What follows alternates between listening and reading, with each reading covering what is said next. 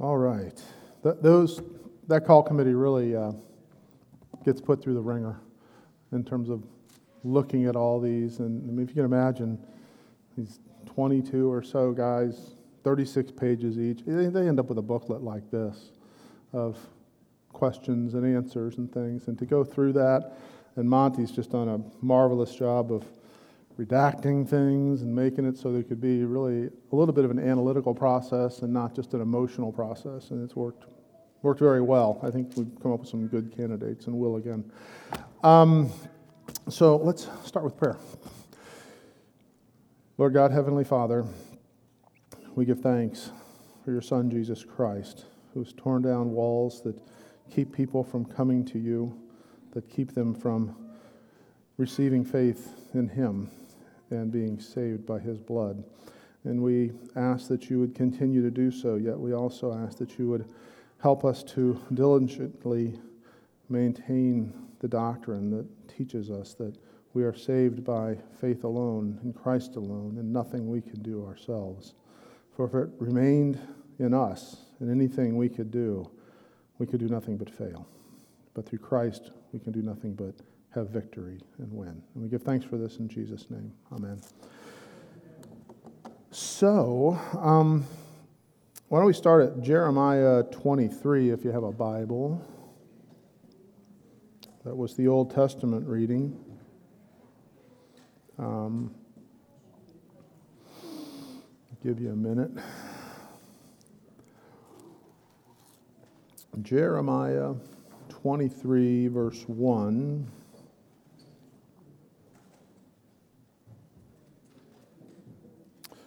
Jeremiah writes, Woe to the shepherds who destroy and scatter the sheep of my pasture, declares the Lord.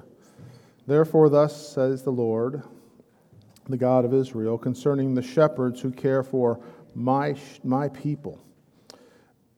Interesting that uh, that word woe, which I've talked about before, and one of my seminary professors was so fond of saying, when you see woe, you basically should think, yeah, you're finished, you're done, go out and train, play in traffic and have a good day.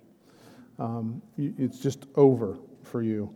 Um, and he's saying, Woe to the shepherds who destroy and scatter the sheep of my pasture. Um, when Christ comes the first time incarnate and enters his ministry, these are uh, the the priests and the leaders of the temple that should have been taking care of the Jewish people. But they aren't. They're caring for themselves and they are not hearing the cry of John the Baptist. They are uh, to, to repent and they are caught up in maintaining all the laws of Moses plus extra ones they've added in, and they're placing their righteousness and their goodness before God in that and not caring for the people and not teaching the people God's word. Um, and he says, uh, Therefore, thus says the Lord, the God of Israel, concerning the shepherds who care for my people. They're not your people, they're God's people. And that's even true today for pastors. You're not my people, you're God's people. And God gives shepherds to watch over those people. And it's a, um, it, it's, it's a task that uh, can cause a lot of strain, to be honestly, that, that you're doing it right and doing it well. Um, and I think some guys that have been in it a long time know that much more so than I do. Um, you have scattered my flock and have driven them away. You have not attended them. Behold, I will attend to you for your evil deeds, declares the Lord. And you know, that's kind of woe again. There, then I will gather the remnant of my flock out of all the countries where I have driven them, and I will bring them back to their fold, and they shall be my fruit, my fruitful.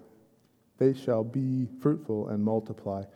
Um, God was always scattering the people, and it was in punishment for their not being. Um, truthful to Him, not fearing Him, loving Him, following His commands, uh, and their worship of idols. And so they were split, they were scattered, but he always kept a remnant together that trusted in him and that would hear his voice. And he would call them back. And it would be through uh, the line of Judah that it would happen, which nobody saw coming. Um, so he does it in a way that's not expected. And, and he brings forth new shepherds who will care for them. And so they will not fear or be dismayed. So you go from here um, to where it says, Behold, the days are coming, declares the Lord, when I will raise up for David a righteous branch, and he shall reign as king and deal wisely, and shall execute justice and righteousness in the land. Um, and that's the coming of Christ. The Lord is our righteousness, is Christ. And so that takes us to Ephesians, which was our epistle lesson. And Ephesians 2 11, where uh, Paul is writing, he says, Therefore remember that at one time you Gentiles in the flesh, called the uncircumcision by what is called the circumcision, which is made in the flesh by the hands. And it, circumcision was an inferior work. It was done at God's hands to circumcise people, and Christ comes and he circumcises our hearts and takes out a heart that's stone and replaces it with a heart that can love God by remaking us in our baptism, by giving us a new birth in our baptism, so that we can love God and not hate him, which we are all born blind, dead enemies of God, and we hate him. And this is what the people of, and I say of the world out there are, but um, there are people in the church. We don't know. The church is invisible. You know, we, we think we have a church, we have a building, we have all, everybody in here, but the church, the true church, is invisible. And there are some people outside the church, for whatever reason, that have faith, and God knows who they are, and He wants them to be in a church. And it's bad when you have a church that, um, through its teaching or through things just going on in it, drive people away.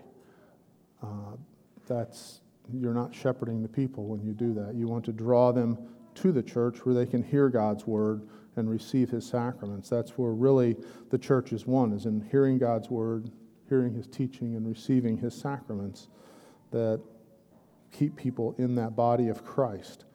Um, but they were, the Jews were relying on their circumcision. So they would say that, well, the Gentiles, you aren't circumcised, you aren't uh, doing it right, as you will. And there are those that demanded circumcision. Um, but even then,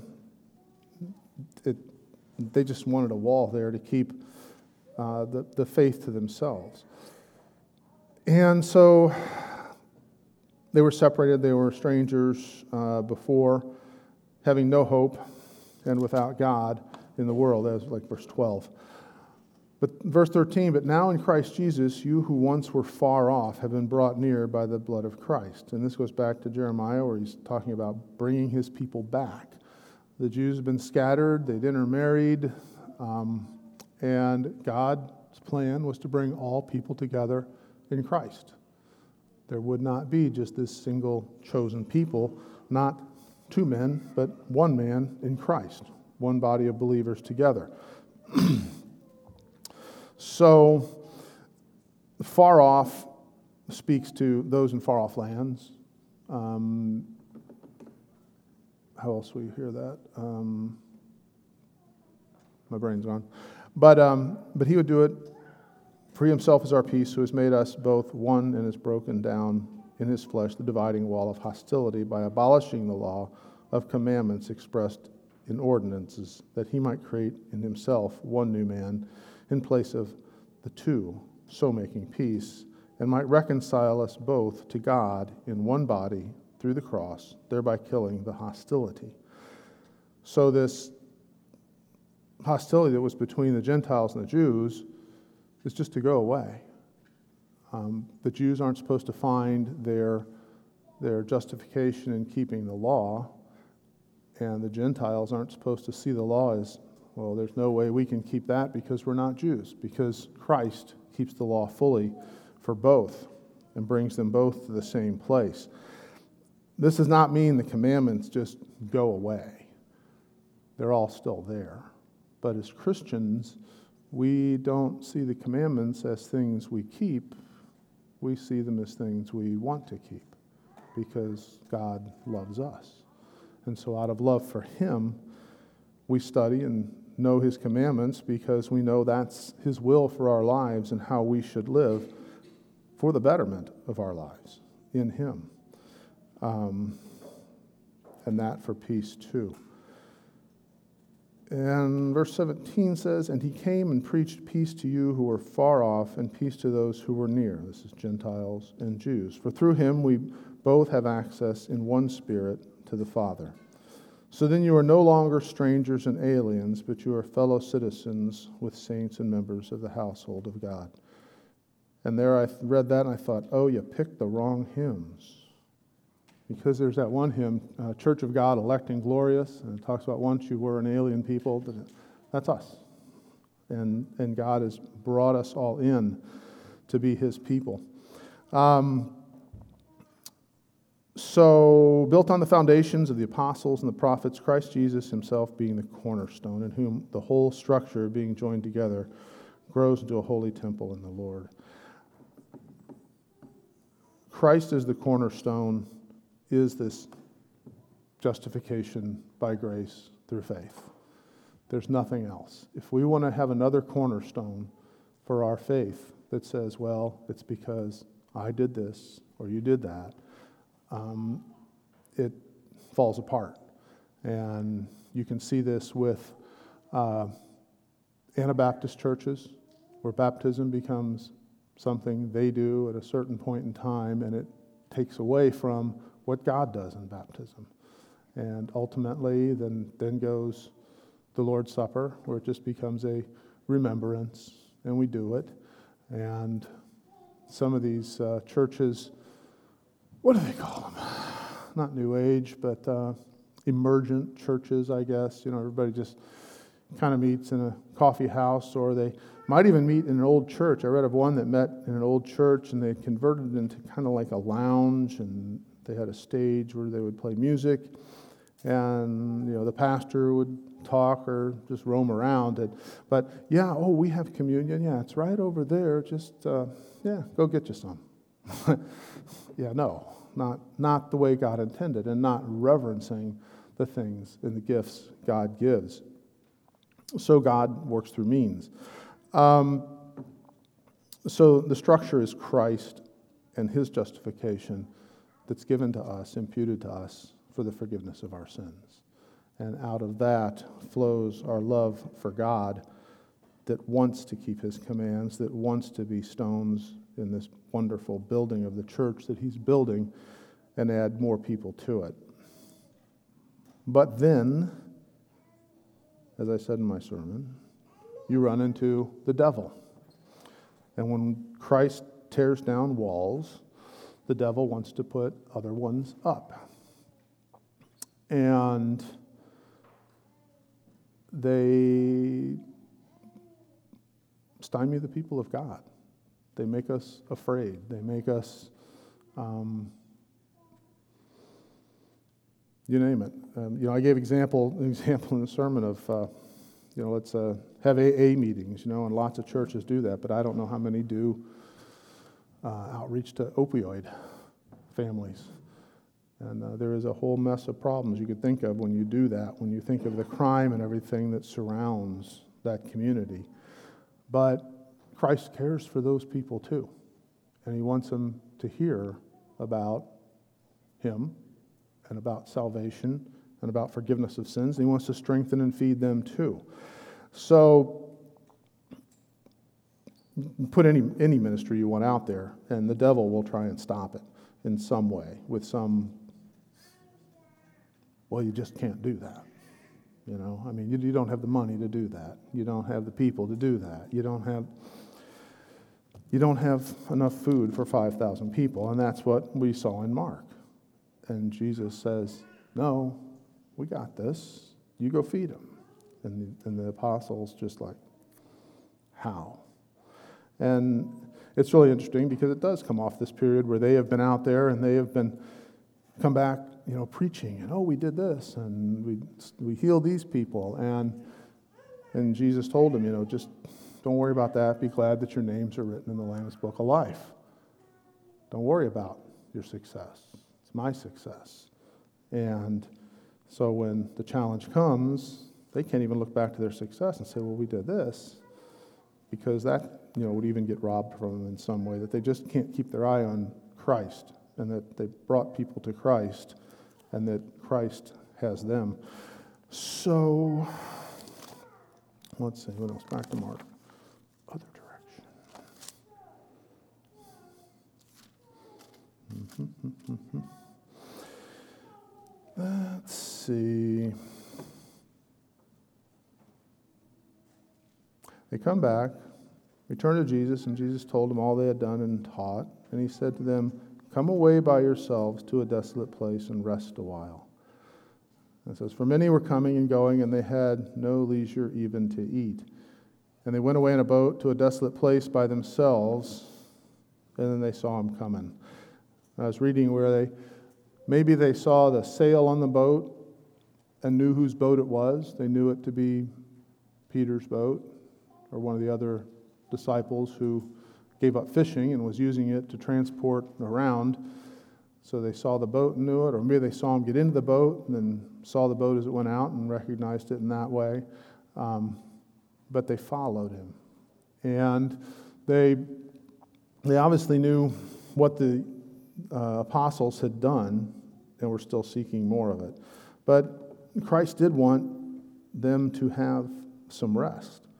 Um, but when it became not possible because of all the people, Jesus didn't just send them away. When that difficult moment came, says he had compassion on them and he taught them. And that's what Christ came to do to teach, to have mercy, to do miracles, and proclaim his kingdom so they would know who he was and come to faith in him. Um, so that says they, he had compassion on them because they were like sheep without a shepherd. Um, and he taught them many things. But the, the whole idea that the disciples just don't see what's going on. And I think that's kind of sometimes where we are. We just don't see what's going on, what God wants to do, and we see just problems. And uh, I hope we don't do that in our call process. I hope people understand that it's uh, um, it is God's will and His way, and that there is no set rubric of we, you know, well, we vote this way and we vote that way. And I mean, really, the only thing it says is we, the, in our Constitution, is that three candidates are brought forth. There you go. Not even any information. Three candidates. We could, by the Constitution, we could bring three names forward. That's it. And we'd sit there and go, uh, I did this a couple weeks ago. I went to the English District Convention, and they had sent a workbook with all these resolutions and everything in it. And I think Larry Irving printed a copy and looked at it, and uh, I did not have time. And I got there's all these resolutions, and I'm like, oh, okay. Hmm. And reading over this, and they're talking about it real quick, and I'm like, okay, yes, no, and I'm like, okay, you know, and you push the button, and you're like, how much do I really have to go on here? And it really came down to the body of people there, 200 some odd people voting, and God leading it. And that's really what our, our call process is as well. We come together as a congregation, we may not know it all, but we trust and believe God's in the process. And He will lead that vote to bring the right person to us that He wants. So we want to have fear, and we shouldn't, because God is in control and Christ is in control of His church. Um, so He fed them, He'll feed us. They. Uh, what else?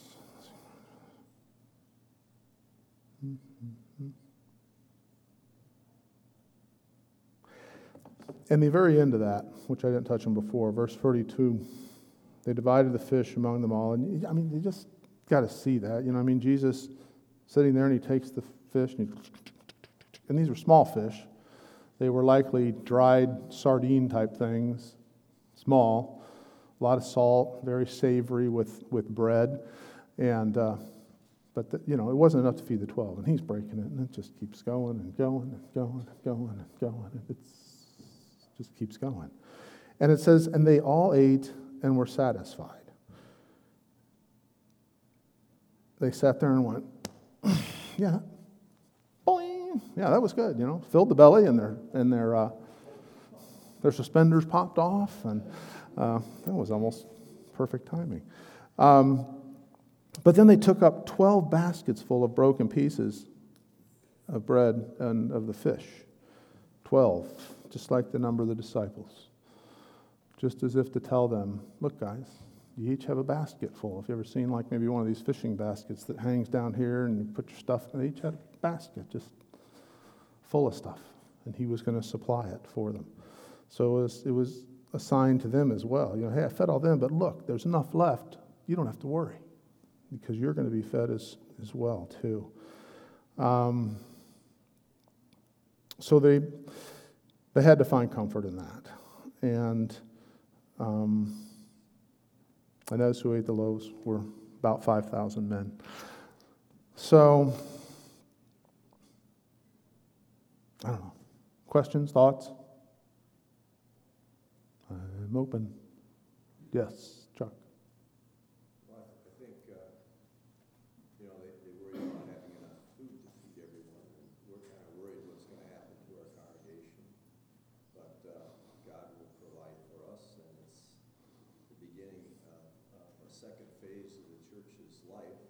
mm-hmm. that people can get kind of excited about and say, I wonder where God's going to take us.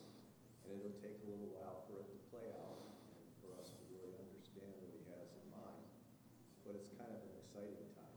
Yeah. That we can look forward to. Yeah, it is. Um, to, you know, I, in nursing, in the hospital setting, I always had the mantra. We needed mantras. Change is good, change is our friend, you sort of a self-convincing change is good change is our friend today you're going to chart this a new way you got this new charting program you're going to do it this way oh by the way still do it the old way because these two doctors over here don't know how to use a computer change is good. Change is our friend. And uh, but you know i mean with god it's true. You know it, it is he's mixing things up a little bit. I, it's it's hard for a congregation to sit and just be kind of happy. And, and sometimes things need to be stirred a little bit, and things change, and good will come out of it. Um, God would have nothing else happen, but uh, good comes out of our deaths. God would have nothing else happen. We go to heaven eternally. So there might be some pain. We might see, you know, offerings go down a little bit. I don't know. That's what they say happens when Pastor Feeney's not here. I hope not. But um, we trust God to provide. And we trust God to provide a uh, new senior pastor and to see us through the interim. And that's my prayer and hope. I hope it's yours as well. Um, but God will feed and He will take care of us. So, anything else? Nope. We'll pray this week because um, I'm trying to gather together our, what were our high school seniors last year. They're headed off to college. How many did I count? We got about 25 kids going off to school total. But there's probably 10 or so of them that are, that are freshmen. And so this uh, Saturday, we're going to have them over here for dinner with their parents and talk about college life a little bit and some of the pressures they'll face and some of the temptations they'll face and how they might avert some of those. Um, and we're also going to give them a name of a church to go to in case they just don't happen to have one picked out yet. And last Christmas, um, I got together a few people and we made up some packages, care packages, and sent to the college kids. And I heard very positive things, and they liked them. But I'm also calculating an evil and sort of uh, conniving. And I told them this year you might have to go to a certain Lutheran church in your area to pick up that package. You might get a postcard that says, Go see Pastor hmm, over at Grace Lutheran Church in, in uh, Muncie. And he's got a box there for you. So, you know, we'll see what happens. But uh, I, I like the idea. I don't. Know what do you think? Kind of seeing heads going, mm, yeah, good. And so um, we'll see how that goes. But uh, pray for those kids as they go away, and as we meet with them Saturday to uh, help them and plant them in a congregation. As I, I said, let's just keep them Lutheran. Uh, that's a big deal. So, uh, with that, we'll close with prayer. Lord God, Heavenly Father, thank you for the grace, mercy, and peace you extend to us through Christ Jesus, your Son. Help us never to forget and to always give thanks for the blessings you give. And we ask this in Jesus' name. Amen.